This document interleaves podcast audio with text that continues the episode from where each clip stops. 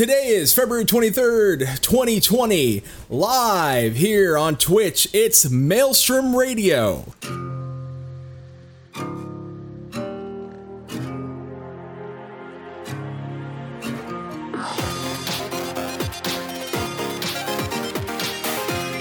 Maelstrom Radio.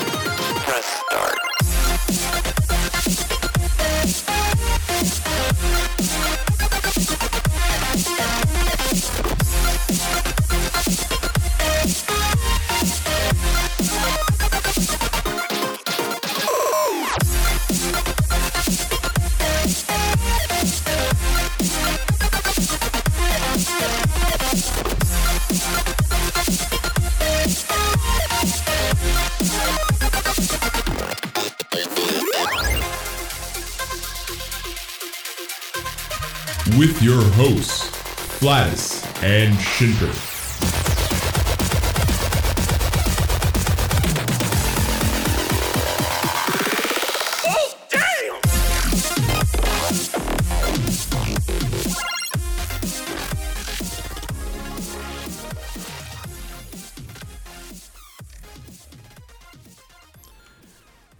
Good evening, everybody. It's Maelstrom Radio live here on Twitch.tv. Uh, with me, as always, Quentin, aka Treasure Seeker, uh, as he's known on the streets in Canada. So, What, what treasure am I seeking? solid mental health and a good career. I mean, you're not wrong. so we did it. we did it. Hi, welcome to Maelstrom Radio, your bi-weekly podcast about gaming and whatnot. Uh, so we have we do we have a busy thing today, so I'm gonna get through it, the news really quick because we have the talking points that I've been wanting to talk about for a while now, and we're gonna go ahead and hit that up. Uh, chat, thank you for being here. Uh, so let's go ahead. Uh, so Shin, what what what have you been playing uh, since you know last last show? Uh, that's a really good question. I've pretty much been exclusively playing Final Fantasy XIV still, uh, mostly because I was really, really busy the last couple weeks and haven't had a chance to play anything else. But I did install a few other games recently, and I've started setting up some stuff. So uh, I don't know. We'll see. I, I might get in some streaming. Ooh, yeah. That's uh, Yeah. listen. Uh, we'll probably announce that during this week as well as my, my streaming schedule. I think this this shit's about to pop off, as they say. I, I'm not ready for a schedule. I just might actually stream. We'll No, see. It'll be sporadic. It'll it'll it'll happen. It's gonna happen.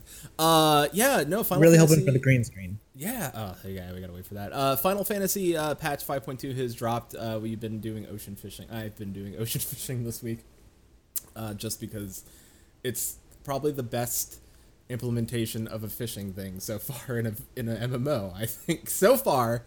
Uh, I don't know. Uh, was pretty great beforehand, but I mean, uh, ocean fishing was fun. I, I did manage to get it at once. yeah. EQ fishing wasn't too terrible. I don't remember it being that bad. EQ fishing was kind of terrible. Mm, yeah, okay.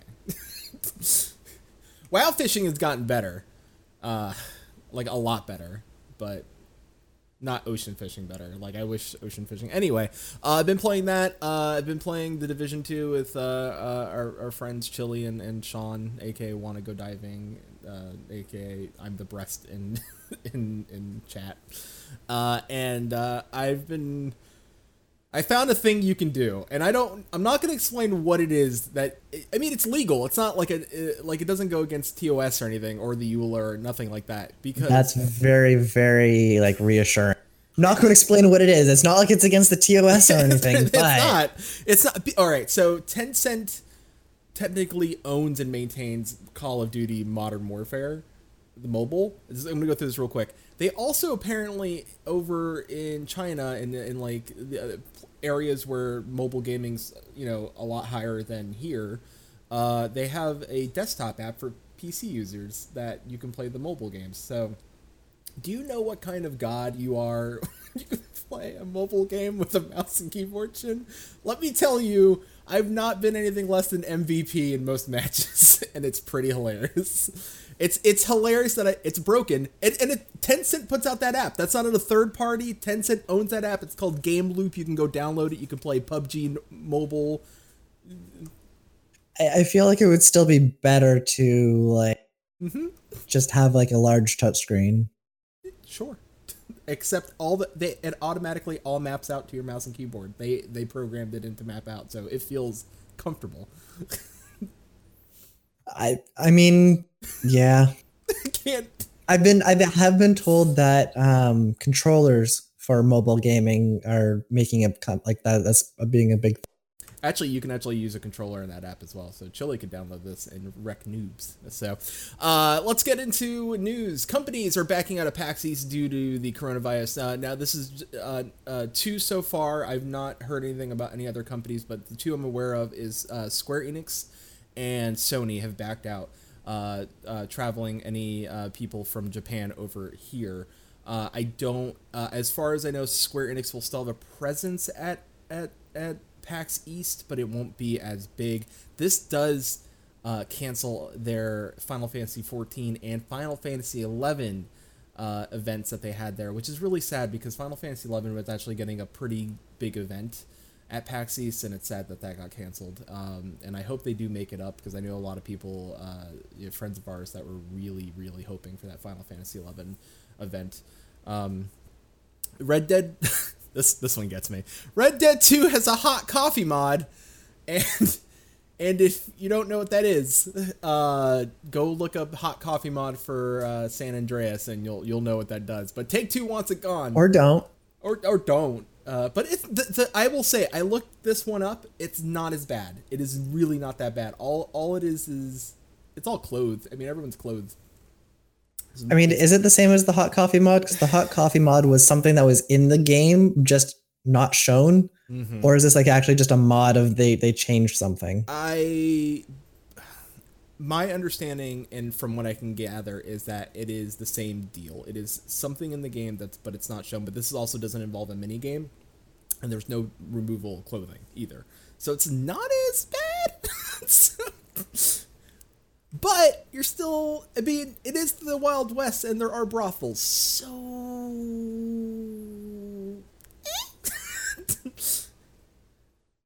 All I mean, yep. Well, s- s- speak. Speaking of screwing over people, uh, Civ competitor Humankind makes terrain choice vital to survival. Uh, I'm a big I'm a big Civ fan, and Humankind is kind of on my radar, and I, I kind of like the fact that they make terrain uh, part of the survival mechanic in this game. Uh, I, and if you're a big Civ fan, you'll you'll be like, woo, like I like a little extra flair with my Civ, so uh, I'm, I'm kind of down with uh, Humankind making that kind of change. Where if you're like you're in a cold climate, you're you're gonna want to like keep your you know your army and folks warm, so it adds an extra element. As long as it doesn't become like if you get this terrain, then you're always gonna win. Like there has to be some sort of give and take. Because if it's like one area is super powered, like if you always have the high ground, you're just kind of gonna dominate. Makes it less. For sure. Like if you get the desert, I expect you have to maintain, you know, keeping your people cool and, and, and hydrated. And I'm assuming like in tropical climates, like I, I hope like disease can spread faster and getting sick and stuff like that can happen.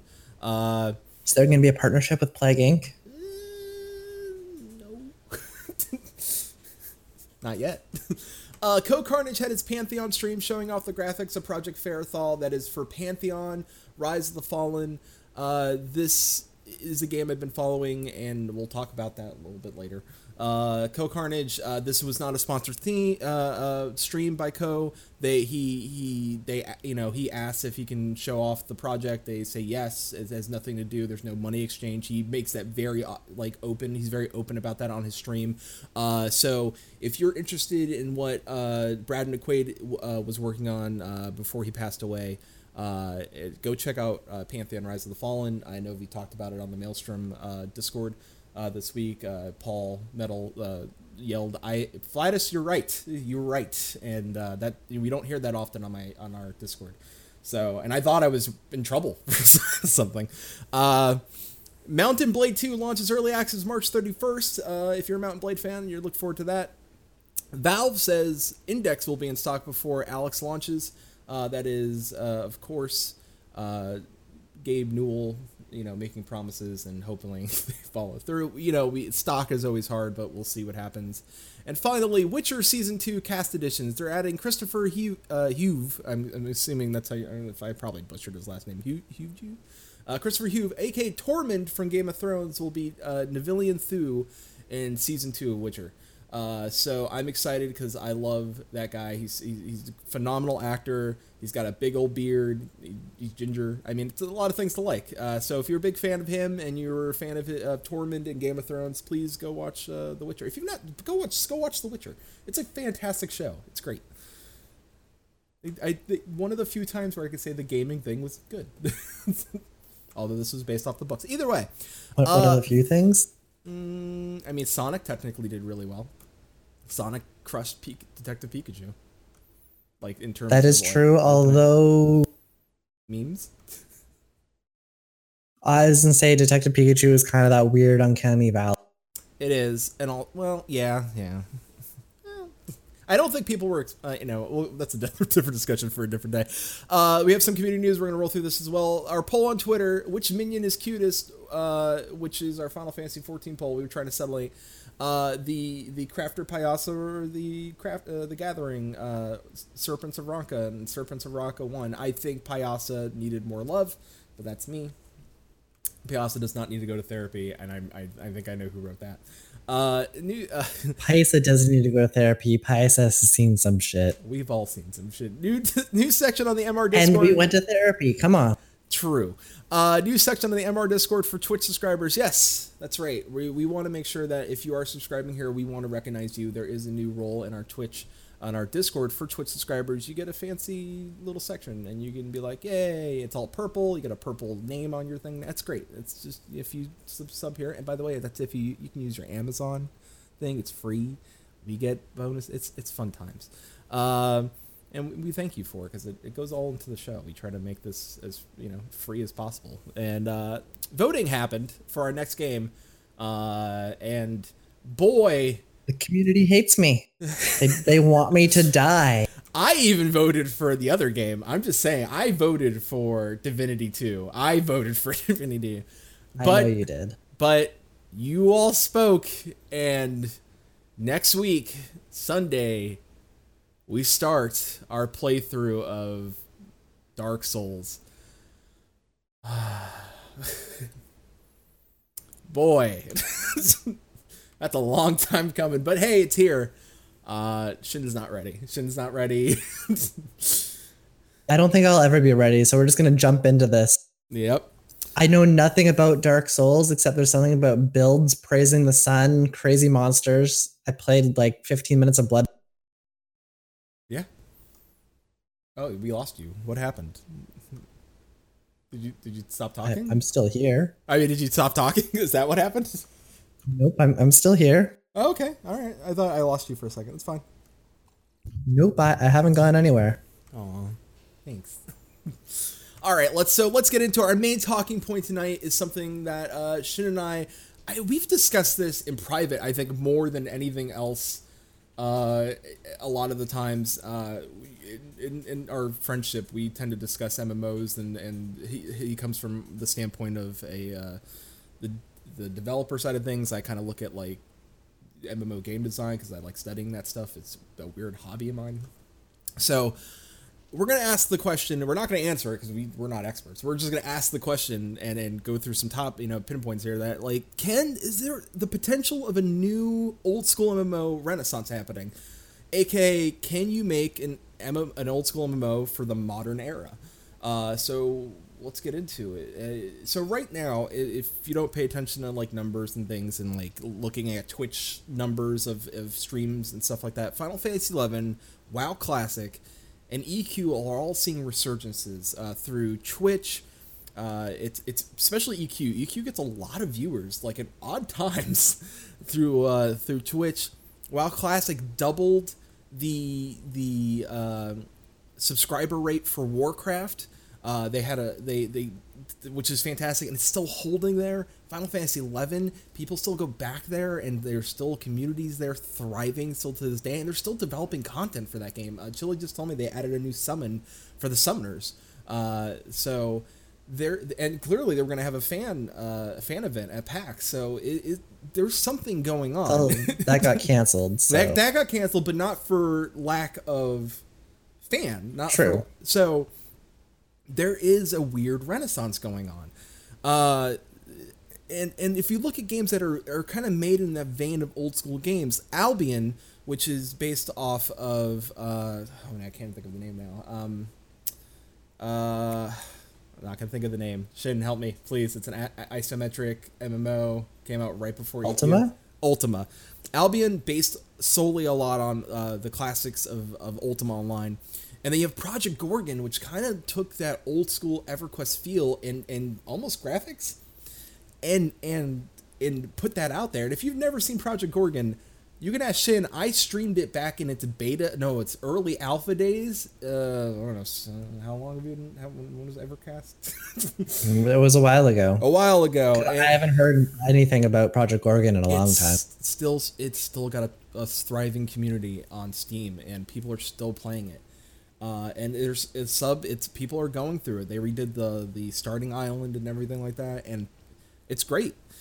Um, so and then I, I the reason I'm talking about this and and the reason why we'll go into this is that um, there's Pantheon Rise of the Fallen as well, which I will probably explain is that they're taking the core mechanics of old school MMOs, but not really making an old school school MMO now. So they're taking like those mechanics that people liked, um, things like you know, uh, alternate advancement points, aka merit points from Final Fantasy XI, or alternate you know the a more horizontal way to gain your characters, uh, focus on group play and all those stuff coming in their game, but they're still far off from making that. I think Alpha is coming this late fall. Uh, so let's hit our first point. The first point, just like I said, focusing on grouping and parties. Uh, that was a big thing with games like EQ, EQ2, early World of Warcraft.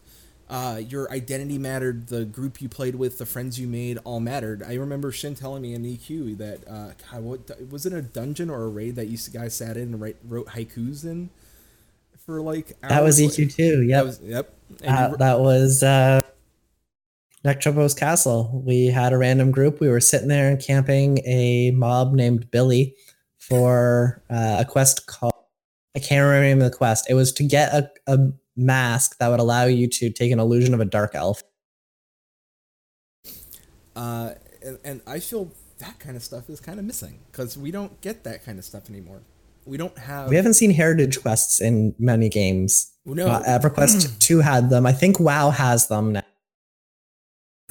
Yes, sort of. I- quests that are like story defining that bring back some sort of old element like uh, everquest 2 implemented them as famous items from everquest 1 that were these big long quest series that gave you these items i think wow has something similar but i can't remember what they're called they were called. Well, it had the legendary weapon quest in, in uh, Legion uh, quest line, and that progressed through a story of the weapon. Certain weapons played bigger parts. not not like an epic weapon quest those i think we've seen in many games even Yeah. like final fantasy has the relic series but specifically for other items Okay. heirloom i think they were heirloom items The heirloom items, yes. Uh, yeah, for some uh, they they used to do that. Like they used to be really really popular in I would say from vanilla up to I'd probably say Wrath. And it's because the le- the legendary quests for and it's for weapons, but there was I know you're talking about the heritage for unlocking races those were also very but those are achievement based they're still they, they they do it but they do it in a gamify way and I, and it's, eh. like like it's eh, like it kind of like takes it but kind of not uh and we you're right we haven't seen that like uh, uh, for example i remember going through eq2 and learning i wanted like i made one focus i think one weekend to learn how to speak dragon and i did that like that was my thing like i went all across all that was across Norrath. difficult back in the day That yeah, it was a pain in the ass. it was hard. the run to get all the way down to Nagafen at the very bottom to get one of the books and have to like talk with him back and forth. That was yeah, it was a lot of fun, but damn. uh, it, it, we don't see that stuff anymore. Like, and I and I get why, it, but I mean, focusing on grouping and parties, I think had a more meaningful thing. Now, that's not to say that you and I, we, you know, we have Final Fantasy. And yet again, this is not talking about things we're currently involved in or FCs and guilds we run. Uh, it's, it's just more of a focus on like being able to go through. It's something I've seen in ever uh, in WoW Classics still is people going in and shouting in town, "Hey, I'm looking to do this," or "Hey, it was it was such such like a like a callback and I don't want to say it was nostalgia based because people are still doing it. I mean, clearly they're still subbed for WoW Classic.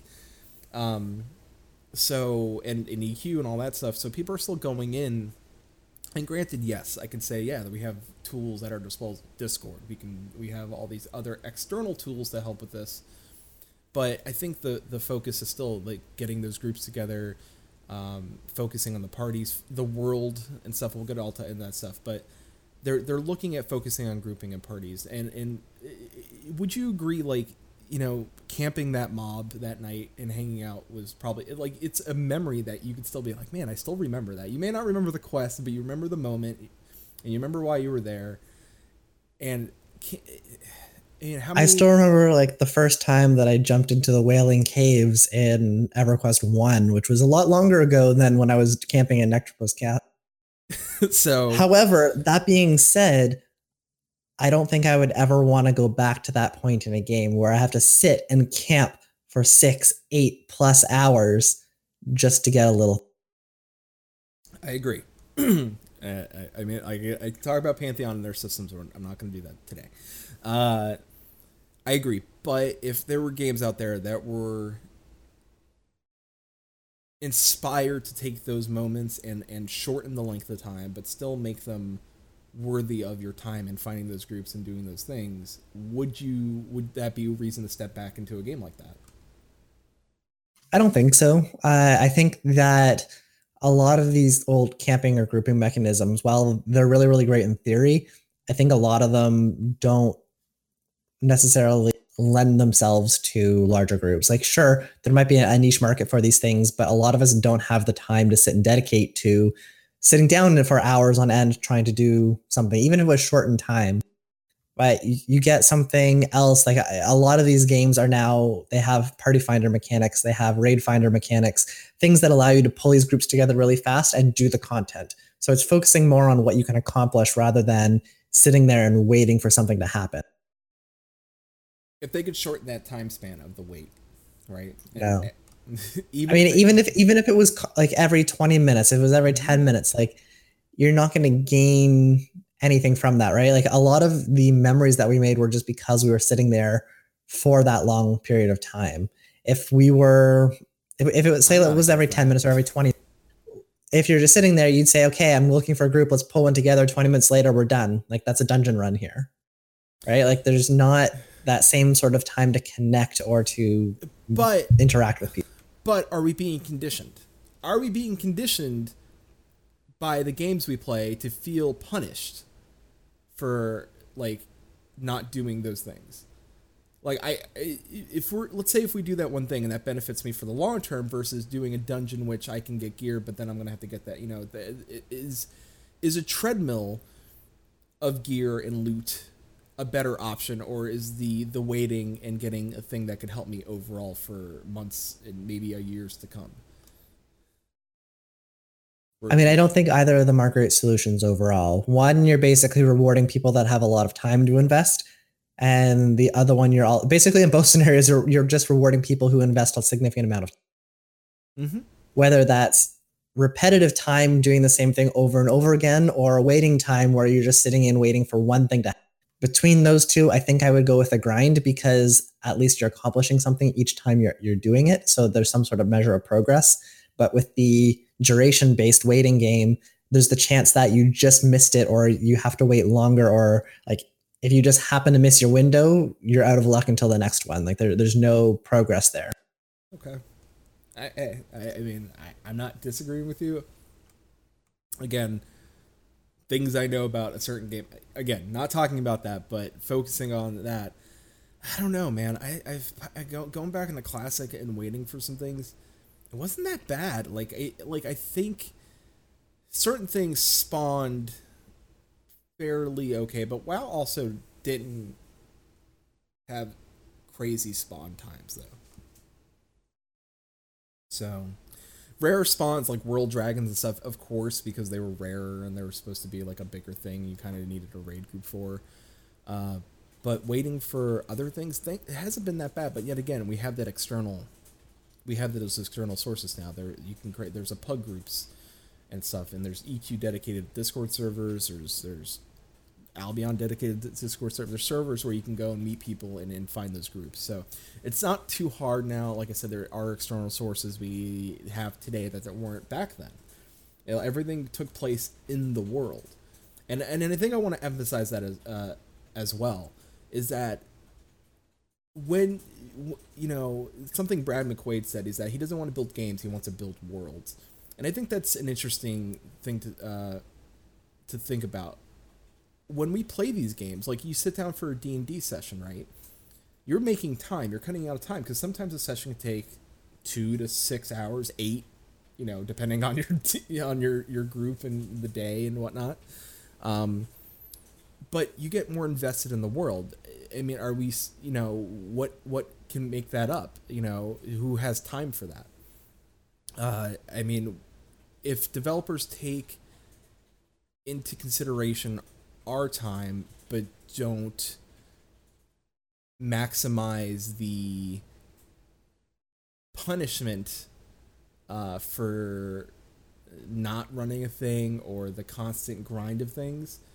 Is there a balance? I mean can we is there a possibility that balance can be found?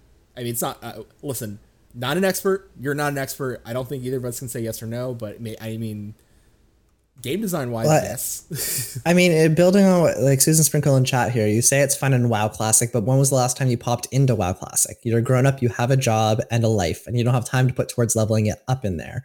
So it's cool in a nostalgic, whimsical way, but not something you're actually going to play. And I think that's kind of where it comes down to the core of yes, for D and D, you might be able to dedicate six hours to sit down and play your campaign, but that's something you might schedule once a month or once every week or once every couple weeks. Whereas with a game, with most video games, you might want to sit down at night and play it, but you might only have 15 minutes to get something done. So you're not going to sit there and schedule six, eight hours whenever you want to do something because you're just not going to want to play that game then. It's why we still don't play EQ1. It's why we don't play all of these old school games because, yeah, it might be fun to sit down for six hours every now and then, but you're not going to do it all the time. And you kind of, in, in order, when you're getting investing in these worlds, you kind of want to be around them. who's but who's playing them then? Someone is playing them. May not be us, but someone is. True. And if like for me, this was something that was really great when I was growing up and I had six hours that I could spend sitting down at these games. This is why I could play these games when I was much younger and I was still in school. I didn't have all of these responsibilities or job or other things that I wanted. So I mean, I'm not. We we don't know. We, there's no. We I didn't take a poll. I just I'm I'm the the WoW one's the most apparent. I'm, I'm I can go off Twitch views for other ones and and YouTube Live, and I can look at like the various like live platforms for things and, and kind of get a number from that. Um, add-ons for WoW that made it easy. uh, the so. i- but are you going to tell me the youth of the gaming youth of today is the one sitting down and playing these games? I'm going to say that it's a very large portion of that population. I That is crazy to me. That is fascinating and crazy. look at some of the very popular games that are also on Twitch Minecraft, Fortnite. They also have a very young demographic. Yes. Oh, well, Fortnite, of course. That, of course. Minecraft, yeah, it does. Uh, they tend like they do have some people that are older, but the demographic skews towards that younger audience. And there's some of the major games out there. So there's nothing that's really saying why couldn't WoW Classic also have that sort of or why couldn't it be people that grew up on WoW Classic who are playing with their kids? Like there's lots of different options here. You're absolutely right. That you know what I didn't even think about that, but you're absolutely right. And to answer Susan Sprinkle in chat, uh, because they were playing Alliance and I like Horde, so I'm gonna go play Horde. so once that happens, it's about to pop off over on I mean, that's side. true. Horde is better. Thank you. Horde is better. wow, the Alliance area sucks. But she did call you out for popping into derpy mobile games to kill kids. that was because I learned that, and that was funny. so, eh. So hey, Grim. Uh, so let's. I want to talk about uh, an actual thing too, and I, I'm assuming all the laughter was you. Uh, in the middle, fuck, and uh, at least nine. You caught that, didn't you? Yeah, I did. Uh, actual support classes. Now I know in Pantheon that a thing that is a thing in Albion, that is a thing in Project Gorgon. Uh, not so much in WoW. Uh, EQ, yes. Final Fantasy Eleven, it's a clusterfuck classes over there. I don't know what's going on, but uh, I- yes, I'm assuming. But yeah, I mean, actual support classes. If there was an actual support class, would you play it? Um, yes. Okay. Also, I think my camera froze, but yes. Um, well, f- I'll, I'll, I'm paying attention. Uh, I don't know how long ago froze. I'm just like very, very still. You're just but yeah, still. I think yeah, if they had a proper support class, that's always what I've been kind of going towards. In EQ2, I made a bard. I, I made a dirge. In Rift, I made a cleric because I didn't really have it, but it was a damage-based cleric. Um, the Templar, I believe, was what I liked playing. I played cleric, but I played cleric as a tank. Yeah, see, I played cleric as a healer slash DPS because I was in a progression worldwide guild, and that's what. Uh, and then uh, what else did we do? I don't know. I, I've always gone for the the healing classes. When I started Final Fantasy, I tried Bard again as well, but it was kind of pseudo support, but not really because it doesn't exist here. And now I'm playing a healer, which is the closest thing you're going to get to support in most games. But Yeah. yes, if they came back with it, I would love to play support, like an enchanter class or a bard class. Remind me to send you stuff after the show. I mean, I'm pretty sure you're aware, but remind me to send I you. am very well, well, well, uh, well aware of what Pantheon is planning, but until they deliver, I'm remaining. I know, I know. And listen, there's other games. Uh, the uh, New World from uh, Amazon's big freaking venture in MMOs. New World is gonna be popping off an alpha soon, so who the hell knows what's going on there. Uh, so now we come up to, I mean, uh, support classes. I, you know me, I'm, I'm a tank at heart. Uh, but don't get me wrong. I, I, I'd rather if I had it, if I had to roll another class in an MMO, I'd play a support class. Like I, I would roll a support class 100%. I, I, I think support classes are fun. I like the idea of, of having boons and buffs and all that stuff. I, I, I'm, I, I'm about that. So. That's Guild Wars 2. It-. What happened to that game? It's still around. I actually had a discussion about someone with someone uh, a couple weeks ago that it's actually doing pretty well. Is they it? released some new content recently, and they've made it a lot easier for new people to kind of jump into it, or they're planning on it in a soon, uh, like really relatively recent patch. We have to go check that out. Uh, Yeah, I've been told it's a really good time to jump back in, but of course, I have a million and one other games going on. I Yeah. I have not have a chance to. We'll, we'll figure it. We'll, we'll talk. Uh, so, of course, the gamification of games. Uh, something that We're both frozen. Yeah, we're, oh, are we? How? There's no. I don't know, but you're gesturing nicely on camera there. I, I don't know. Anyway, uh, maybe it's just you. I, I look like I'm moving. Uh, the the My stream looks like it. We're both frozen. Uh, on mine, I'm, I'm still going. Uh, they'll tell us in chat. We have a producer. we. She's watching. Uh, All right, Switch is broken. Yeah, Twitch is just broken. That's that actually. That's that's probably true. Uh, the something that interests me so much in in MMOs uh, is intrinsic rewards and extrinsic rewards. Uh, something that is both interesting to me and and something I think players a lot of players don't think about something I think about it's weird it, it could deter me from playing MMOs sometimes for, like I'll have to take a break because I'm like so it's like I'm just getting I'm just getting I know I know what they're playing at I know what you're doing. I'm curious to see what you're thinking here because probably over 90%, probably closer to like 95 plus of rewards in MMOs are all. they There's are almost no intrinsic reward to an MMO. there isn't there all right so this may be more That's- personal I'm curious to see your point. Yeah, so with it, so I'm just going to explain intrinsic extrinsic rewards for the people that don't know. Intrinsic reward is a reward that is something that you love to do. I like to. This is an example. I well, actually, it's it's something I like cooking. Right, I, I, get joy from cooking and watching and, and like feeding other people the things I cook. Uh, it, it's something I enjoy to do. I, I get the reward and enjoyment from uh, making breads and, and cooking dinners and breakfasts. So that is something I do. If I was a sh- Internal. in yes, internally. uh, so if I if it was my job, I'd probably dislike it because I've worked as a server and, and I've worked at like in a restaurant and it's not something I enjoy. Uh, so when it's for my money, for my means of, of living, not a fan. Uh, so an external reward is, uh, for example, uh, getting gear for a raid, right? you have to go get the gear in order to do the raid. That's an external. You t- the, and then you do the raid. You get more gear, and you have to do it over and over again to get the gear piece you want. That's an external reward for you to keep going and doing. It's the the the the bait on the hook. There are people out there that intrinsically, like internally, are are very satisfied with that. There's people that need that bait and hook to keep going, and if you don't have that, they'll stop. Um, and if you think about It's it not that way, necessarily intrinsic level reward though. it, it isn't, but it's hard because there's not a lot of MMOs that do that. Naturally, intrinsic rewards happen. Like for me, for example, I can go back to my WoW days uh, for this. Uh, in Horde, uh, getting um, for me, there was this uh, specific recipe in cooking called the Savory Deviate Delight, right? And I wanted it. And I know there, and I was like, man, I really want that. And, and it, you know, I leveled fishing and I got my cooking up, and it was, and it was this like, I my, but it was such a joy. Like I woke up Sundays early, like I was going fishing out in the real world.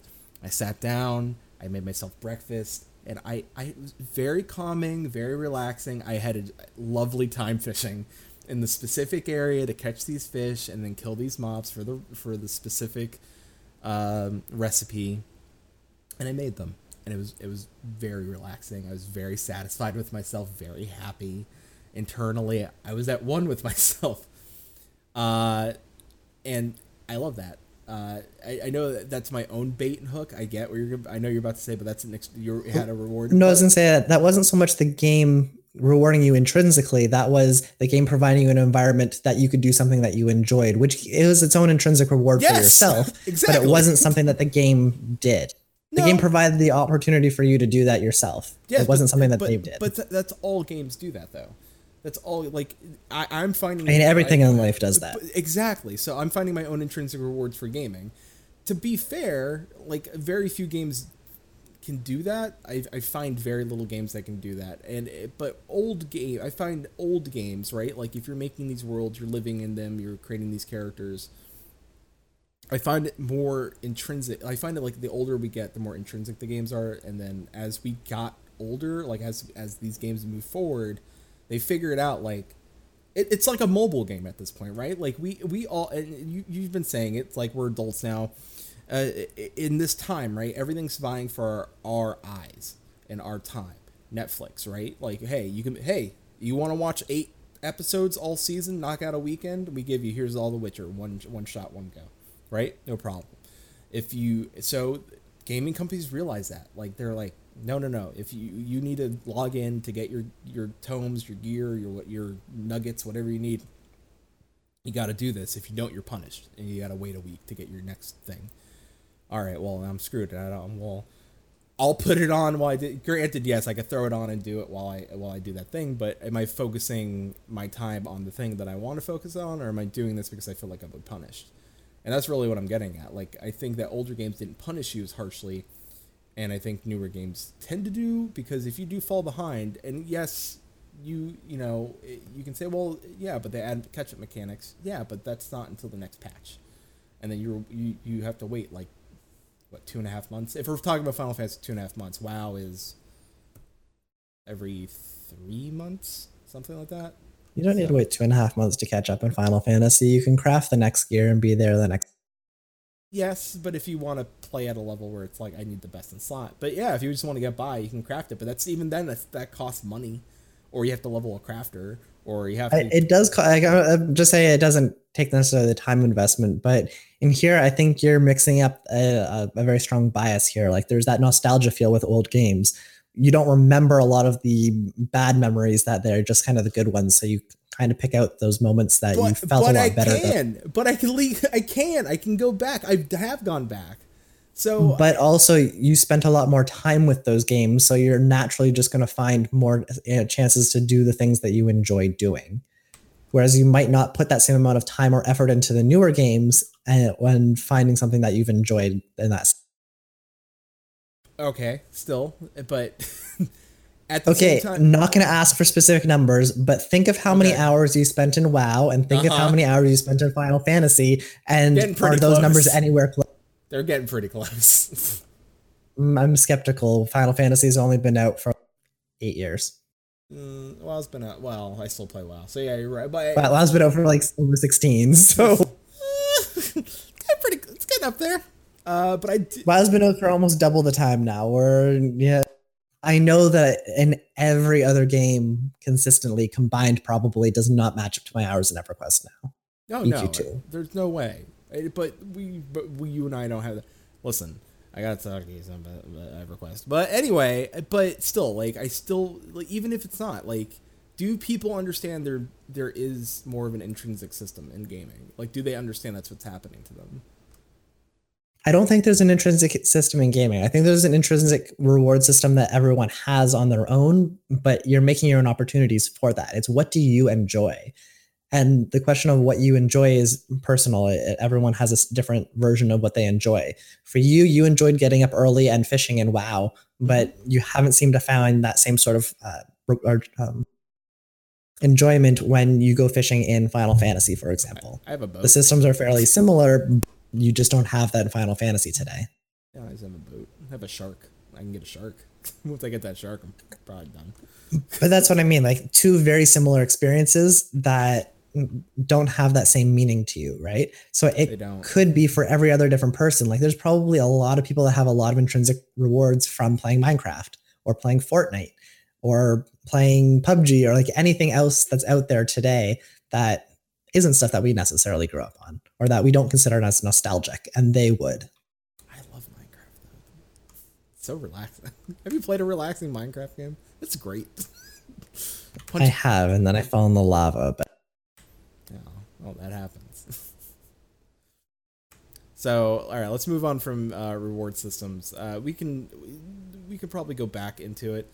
Uh, touch on two other things. Actually, yeah, let's touch on let's let's touch on making the world matter. Uh, I, I making the world a living, breathing place. You and I have had differing opinions on about this. Uh, because we've talked about this in the past, like about Final Fantasy 14. say almost every game has living world systems in it now, to various degrees, but they all have something in there. Okay. But do you feel do you feel that like the world should matter? Do you feel like the world should have places that are like evergreen, like, you know, like hey, you, you know, places that you can come back to and there's still new stuff to find. I mean, I followed EQ Next for how many years? So, I, hey, um, yeah. listen, I yo, like that's how we met. So, like I'm not I'm not wrong, you know. I, so it, it you know it's it's something that I find lacking. Like WoW WoW tries still to this day to make the world like the new areas like living like hey there's still stuff out there hiding like there's a whole discord server dedicated to wow secrets right finding weird secrets in the world that lead to something I mean, in this case, I think we should differentiate between a living world, a world that feels like it's alive and Mm-hmm. active, versus a world full of obscure things. yes Because those are two very different things. They can both make a lot, bring a lot to the world. Yes. So let's start with the living world, and then we'll we'll talk about the obscure things. A living world, yes, I absolutely believe that there should be NPCs. Uh, from a design standpoint, active weather would be interesting, but not like we have in gaming today. I, I that's that can be pulled off. I know there are. It, it, To be it- fair, like Final Fantasy 14 has a pretty good weather system. it does. it's predictable, which is good, but it that, that is a reasonable. Yes. Now, if if it infected the player though, that would be interesting. Like let's say cold, right? Put on warmer clothing. So something like Chronicles of Elyria. Yeah, I w- I'm I'm down for that. Like where the world, like the world we step in, it should matter, right? Like, do you think that? Hey, this world is living. Like there is rain. There is this. Like I, I don't tell me umbrellas.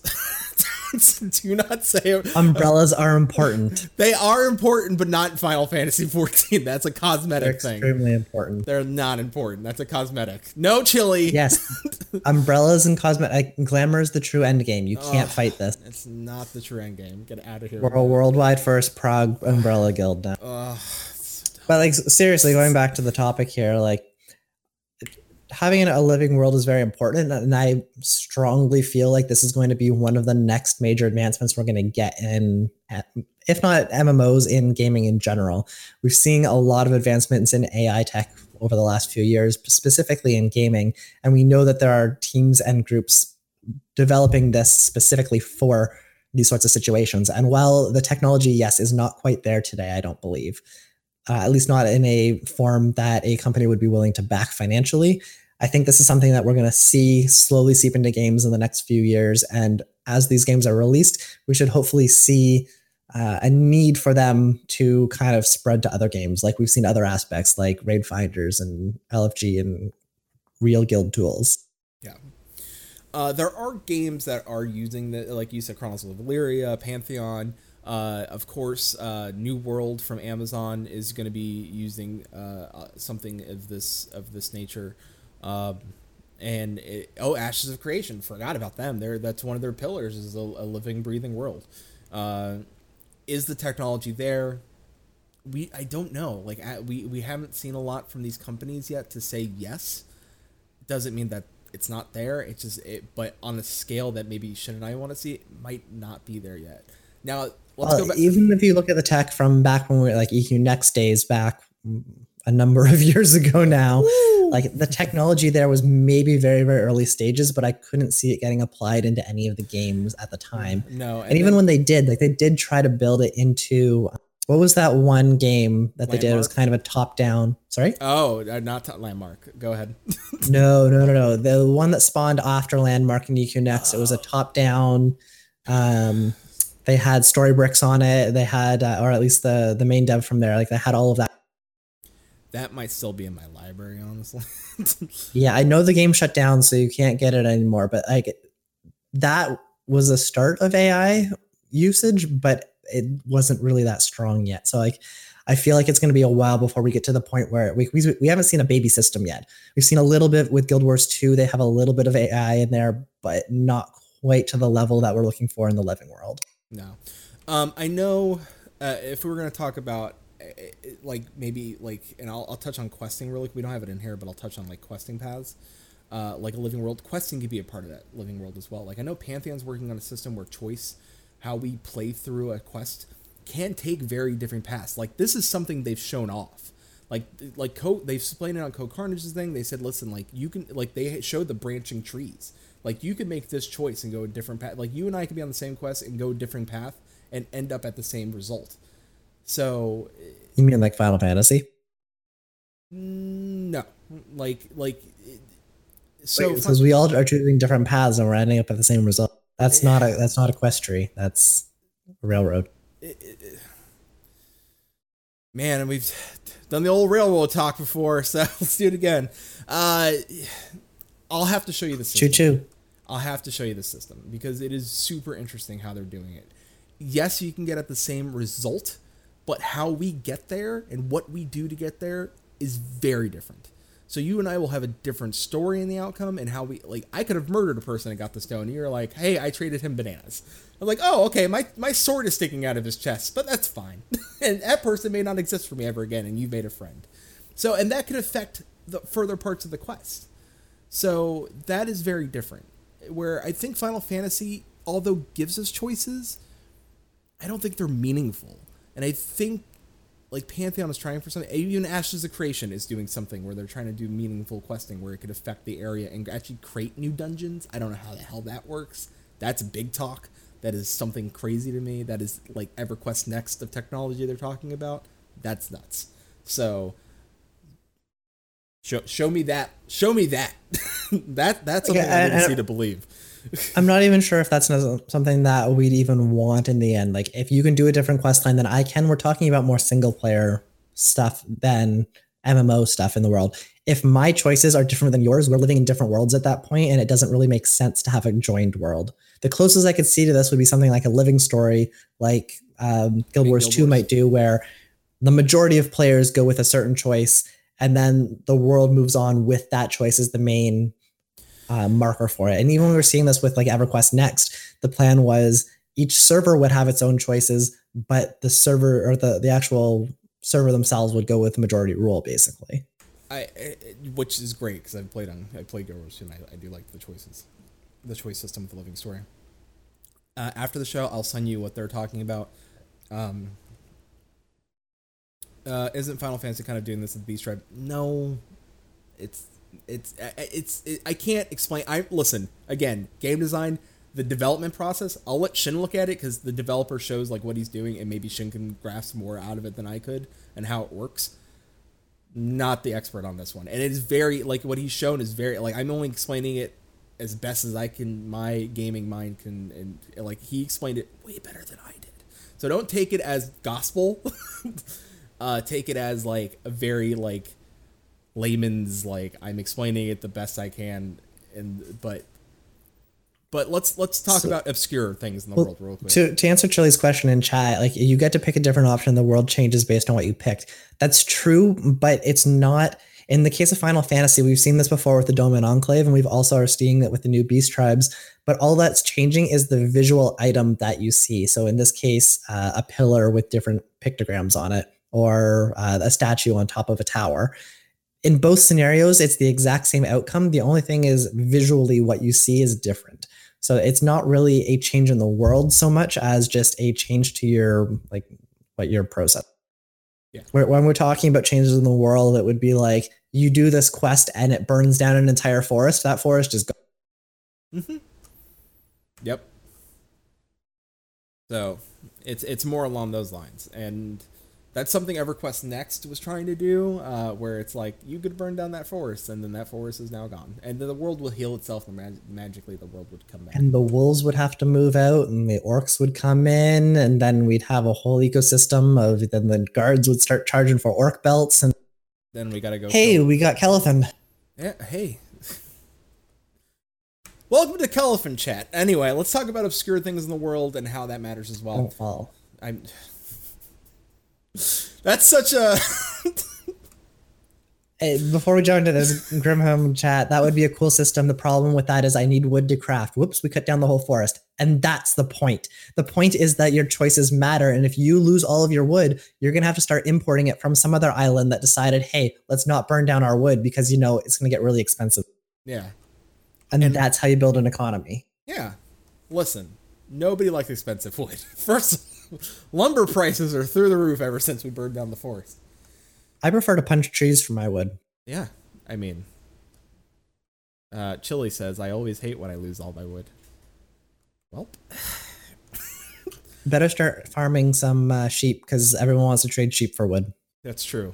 That That is true.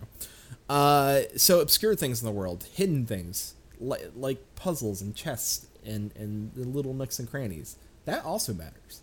I, I Don't you like exploring a world, Shin? I do, but when you look at the things that I enjoy in a game, exploration is probably one of the top ones, so I'm fairly biased toward. I like finding the hidden nooks, the hidden crannies, the jumping puzzles, the random little achievements that say, "Hey, you were here first. Ah, something I loved in in Rift. I, we both agree here. Rift did that really well.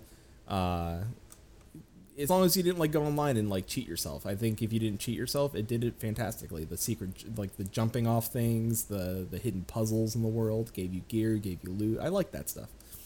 And I think EverQuest 2 and Rift both did this really well with items as well. Because if you were the first person on your server to discover a thing, you'd get a server wide message that said, Hey, so and so just found this amazing. And like it would broadcast to everyone, and that was kind of awesome. and it had the chance of being like an epic or a, uh, an epic loot drop out of the chat. Like I remember uh, in oh God, I'm not gonna remember the the the the, the separate factions, but the time traveling faction uh, in Rift, uh, the lake of that starting area, if you swam down to the bottom, the very bottom, and you're running out of breath, there there was a puzzle down there with lighting lamps, and if you lit all the lamps in a specific order, you got a chest, and that gave you, I think, the ability to breathe for three minutes. First of all, you needed it at that point because you're running out of air. Two, I it procced for me, and I got a, a purple ch- chest piece for my my uh, my Templar or my my my cleric, and it blasted it through the whole zone and every like it was one of the first people to do that, and I got the there people were like, what? It was the cool Well, like oh so cool. Rift was only the first person that got an item, Yeah. a rare item.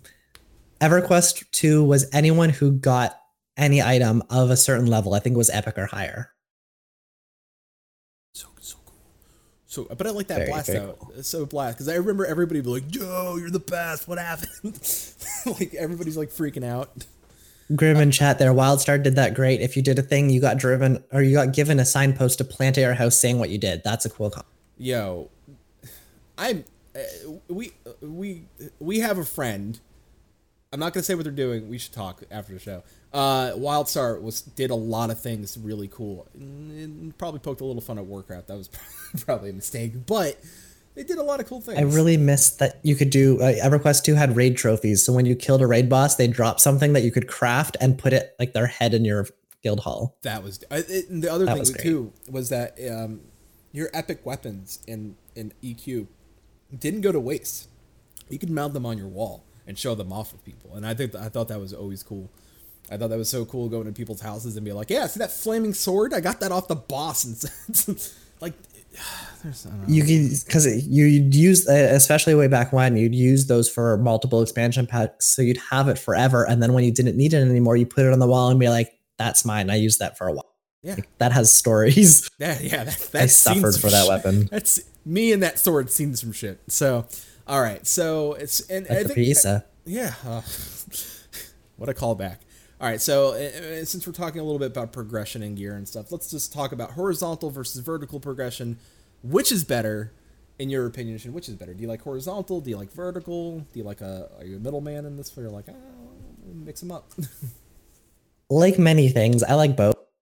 So in this case, like I do think that when you need some sort of vertical progression. You need a, a thing that says, "Hey, I am getting better at this specific thing." But at the same time, the horizontal progression is very helpful for longevity. So I can be good at many, many things all at the same time. Final Fantasy does this to some degree with the fact that you can have one character with every single class. So it has the vertical progression within the class of 1 to 80 as the horizontal progression of 17 different classes, adventuring classes that you can be that allow you to um, level horizontally as well. On top of it, it has the systems of like item level gear treadmills. I do not like. That's a vertical progression thing. Also, not a fan of alternate advancement, which is the horizontal progression version of that. Now, if all right, let's let's touch on uh, for me. By the way, I, I I'm with Shin. I'm actually the same thing. Like I, I like having a horizontal system that I, I like working towards something and having a constant thing to work towards. Uh, but I still like to have a vertical sense of like I'm I'm achieving something, but I'm still like building to something bigger. Um, let's say like an alternate advancement system. Let's say if it done well, i- i- if we could do that in a modern day. Let's say if you could do like level sync with a character, right? Let's say if I, Define well though, like def- what is an alternate Polished. advancement system that's done? give it well. Um, Because I have not played a game that I would consider having a great alternative. ESO doesn't do it great. EverQuest probably did it. I want to say it was better than the merit system of eleven. So and I mean, just because the system is better than another one doesn't mean that it was good. It, it- true, true. uh, but if we could build one, let's say theoretically, if you had level syncing systems and you could advance your character, wouldn't a mix of choice one i would think choice would have to play into it right like being able to choose what you're advancing I think would have to play into it. So you're you're feeling like I have control over what my character is and what my character can do. Uh, I think it has to play an important role. One, giving us the Well- giving us the ability to still progress if we're helping somebody lower level or higher le- like. I think that should be obvious right off the get go. So excluding game, excluding MMOs, I think that the Elder Scrolls series are- does fairly well with alternate advancement in the single player. They give you a very wide skill tree with a large number of points that you are free to allocate wherever you want. You can go very, very deep into skills, and there is a very um, like there is a skill level. Like as you get better, like you are noticeably getting better at your skills, whether it's two handed, whether it's magic, archery, sneaking. Those are all things that you can progress in, and sometimes that's at the detriment of other things. So a skill system like that, I think, is very in depth and, and it works very, very well. But I haven't seen that in an MMO today. uh, somewhere Todd Howard smiling and laughing maniacally. Like I, I feel like Todd Howard heard you say, uh, you know, Elder Scrolls. it's somewhere. I mean, like, I, I think that it did fairly well. Like even if you look back to like the old, old like Morrowind, Oblivion, those like the systems still hold up fairly well. Oh, for especially when you like hack the hell out of them. Yeah. yeah, you can do some sneaky shit. Anyway, I mean, you can even mod a gun into Skyrim, and you know, apparently, when you have a gun, Skyrim is just. Did you know that things can die faster when you shoot them? Uh. so yes, and I agree with you. I, I would like to see like an to me, I would like to see a system where it combines both a skill tree and, a, and an advancement system. So I get a best of both worlds, but not the difficulty of those two things. Like I said, if we have the way that they can like add them in where I still feel like I'm progressing through the world, even if I'm at max level, right? And I'm still advancing my character, like even though like because what what is a level to a character, right? Like uh, levels just tell us this is the next zone you can go to. It, it's something our old my old co-host Tanlin would always bring up. What is a level to a character? Like what is what does it progress other than like once you get to max level? Like what does it do? Uh, and th- does it matter after that? Like does does leveling matter after that? Like if there was an alternate way, like in WoW, the alternate advancement system was in, in Legion was the weapon, uh, and in Battle for Azeroth it was the the legendary neck piece uh, that you you added points to to keep your character going and, and leveling that way do those things work? I think the legendary weapon was a great thing. I think the how they handled the Heart of Azeroth was a terrible way of implementing it. Uh, but that's Blizzard and how they change things. Uh, I, I think But I, I do think that we're seeing like a, a movement away towards those sorts of systems. Like with WoW, with the, the last couple expansions, all of the zones have been level independent. They are not locked to a specific level, and I think that's a great move forward. I think uh, Guild Wars Two also is the same way. They have Mhm. general ranges, and that's it. Um, but there is I still can't remember if ESO something- does that as well, but Mm, yes, they did, right? And and it, but they changed that. Initially, they did not, and now you can jump in and go. You you and I can. You could be max level. I could be level one. You and I can jump in the same zone and start questing together. Nates on whatever. Like there's no difference. You know, I, I may not have my all my skills yet. You do, but there's no harm in that. Like we can group up and do content. How we do it and how it's handled is all server side, and they and so but like they also have an advancement system too, and it's not super great. It's kind of like uh, EQ. I would say- I'd akin it more to like Yeah, the merit system. Yeah, yeah. I'd, I'd make it more. Uh, Chilean chat, and I'm sorry I didn't read your thing. Uh, Final Fantasy XI, you could still use the relic weapon from launch, and I think that's cool. I think that's dope. that's kind of a neat thing. I, I, and I'm sure there are viable weapons after launch. you can do the same thing in 14. It's not recommended, It's but you could. You could, yeah. Uh, in eleven, probably recommended, honest. So, uh, and then the last thing is giving your character choices that matter, and I think that's so important. Um, I, it, it, I like to make. I don't know, like when I was playing EQ or or WoW or any older game. I mean, even in MM, like even in just RPGs, right? Like or even Dungeons and Dragons, the choices I make brings my character to life to me, um, and I think that's super important. And it, it- like how I developed my character, like even in Rift, like that was I think coming up with the build that was like the cleric that was the like the tank versus your cleric, which is DPS and healing. Same class, different things going on there. And To be fair, I think that was the really strong point in Rift. The fact that you could customize the class exactly how you wanted to play it was amazing. I'm sad that I got burnt out on that game because it was just it was a really nice feel. It was really nice. Like it did a lot of things. So Rift. Uh, Not the UI. I hated the UI, but everything else great. No, no, it was everything else. Is solid. It was Oh, this- also one of the first games that I really enjoyed PvP in. yeah. The PvP was good. PvP. We didn't even have PvP on this thing. Like that's a that's an option in here. Uh, but that, that's probably MMO PvP is a different topic for a different day. But I, I, don't think you and I will disagree that giving us the character or your our characters choices that that matter. I think that was always a boon for MMOs. It made me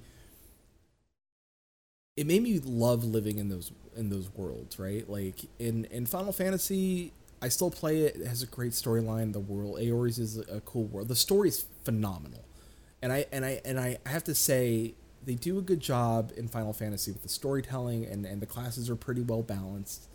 I think Final Fantasy is a game to me, and this is my opinion. I'm not picking on Final Fantasy. I'll pick on WoW too. I'll I'll jump on that horse next, so don't worry.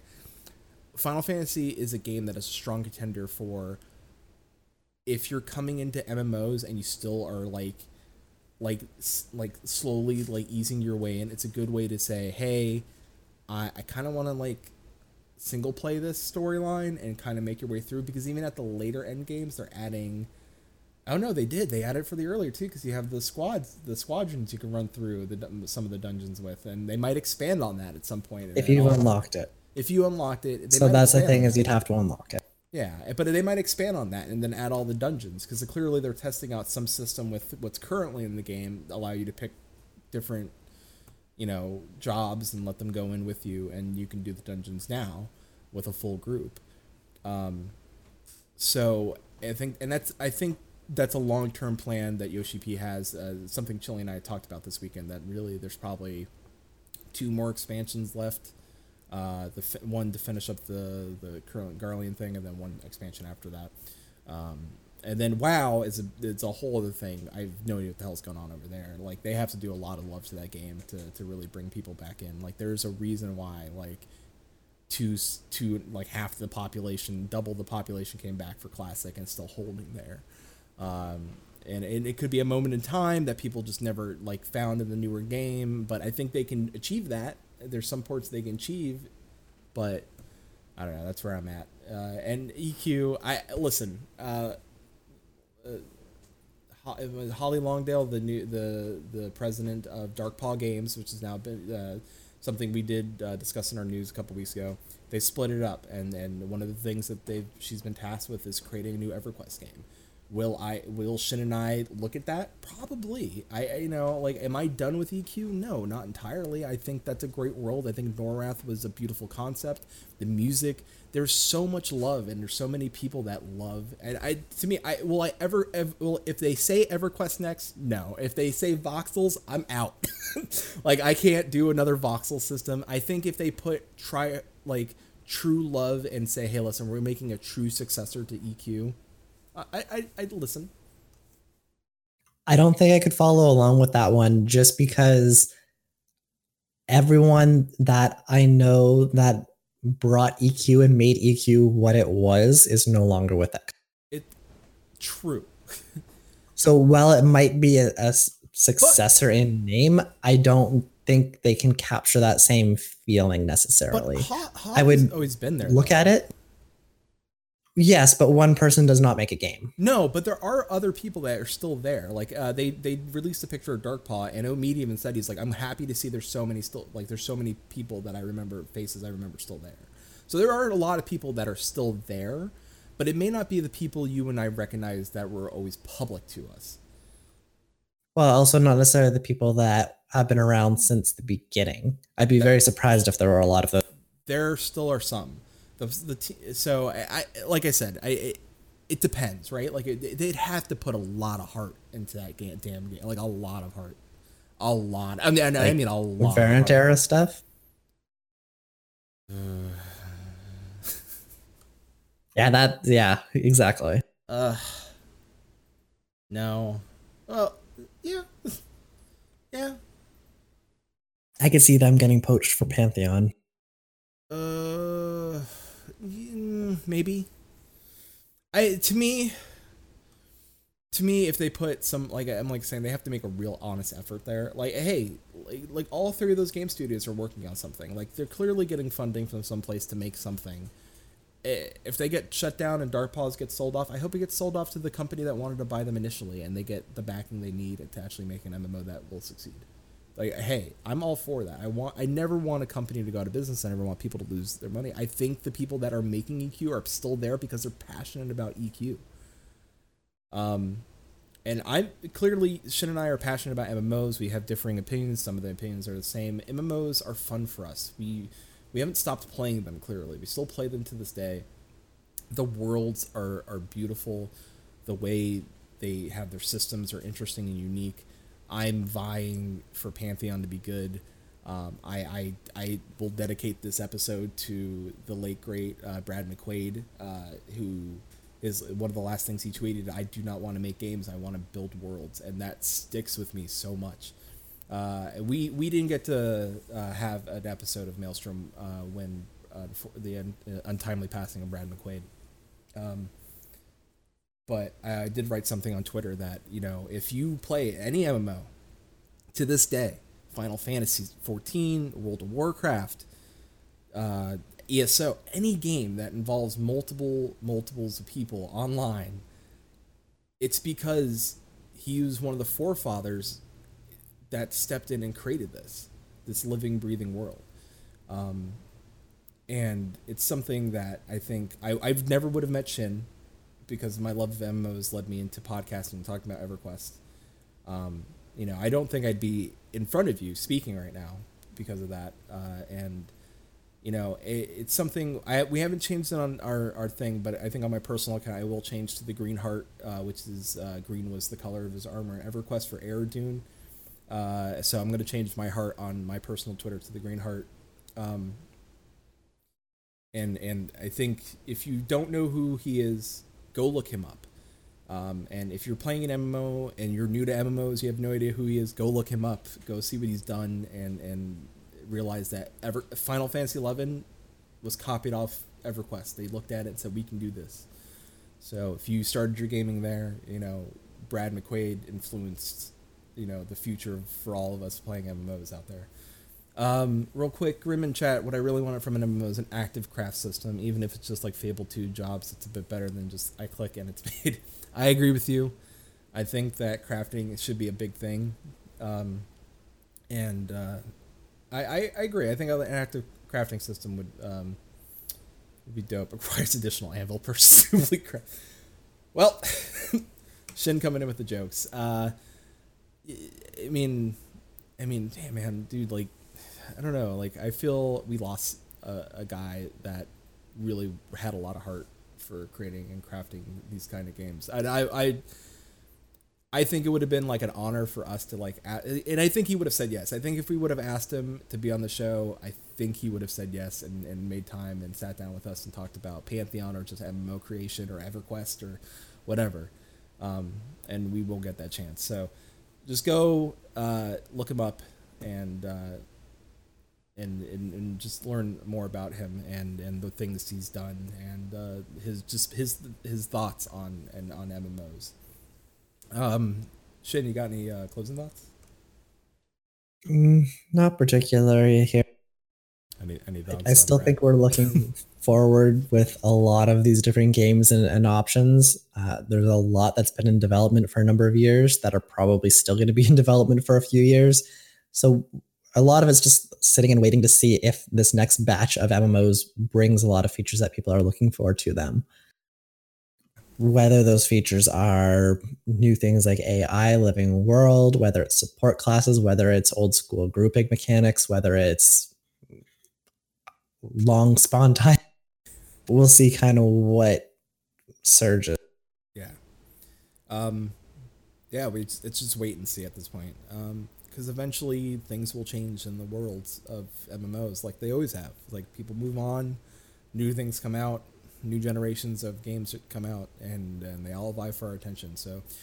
Uh, but the one thing we strive here is to try to bring that to you and talk about that that stuff uh, rather with us, with a guest, uh, and hopefully we can try to get some of these people that are creating these games on the show and, and maybe one day we'll, you know, I think if we sneakily reach out to Visionary Realms, maybe we can make that happen, and maybe we get somebody to talk about Pantheon live here on the show. Now that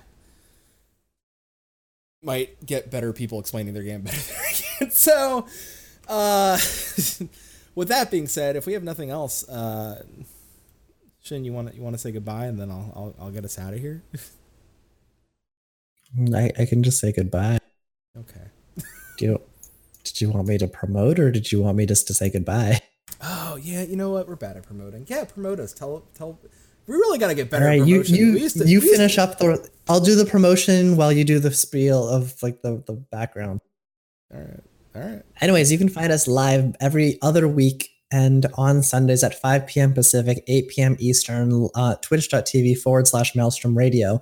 Every other week that we're not podcasting, we will be doing a game stream and start looking forward to, for better or worse, Dark Souls starting next weekend.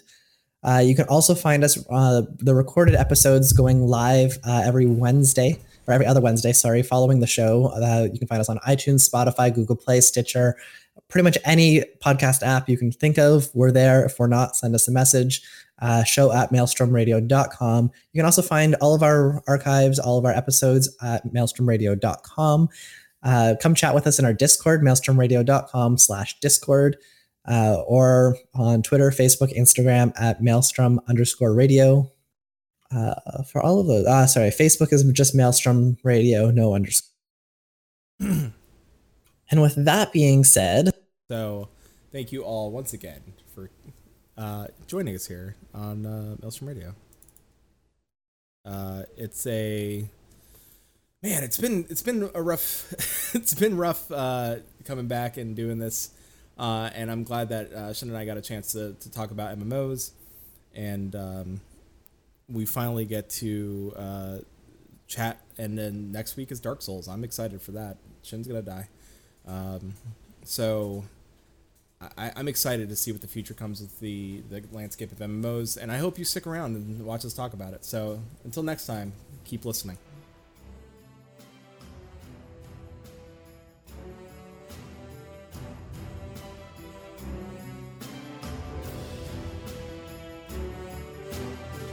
Maelstrom Radio is a production of MaelstromRadio.com and Blackfire Media Productions.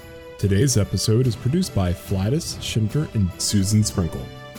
Logo and artwork by Mary Larkins. Find them over at themarylark.com. Intro and outro provided by MDK.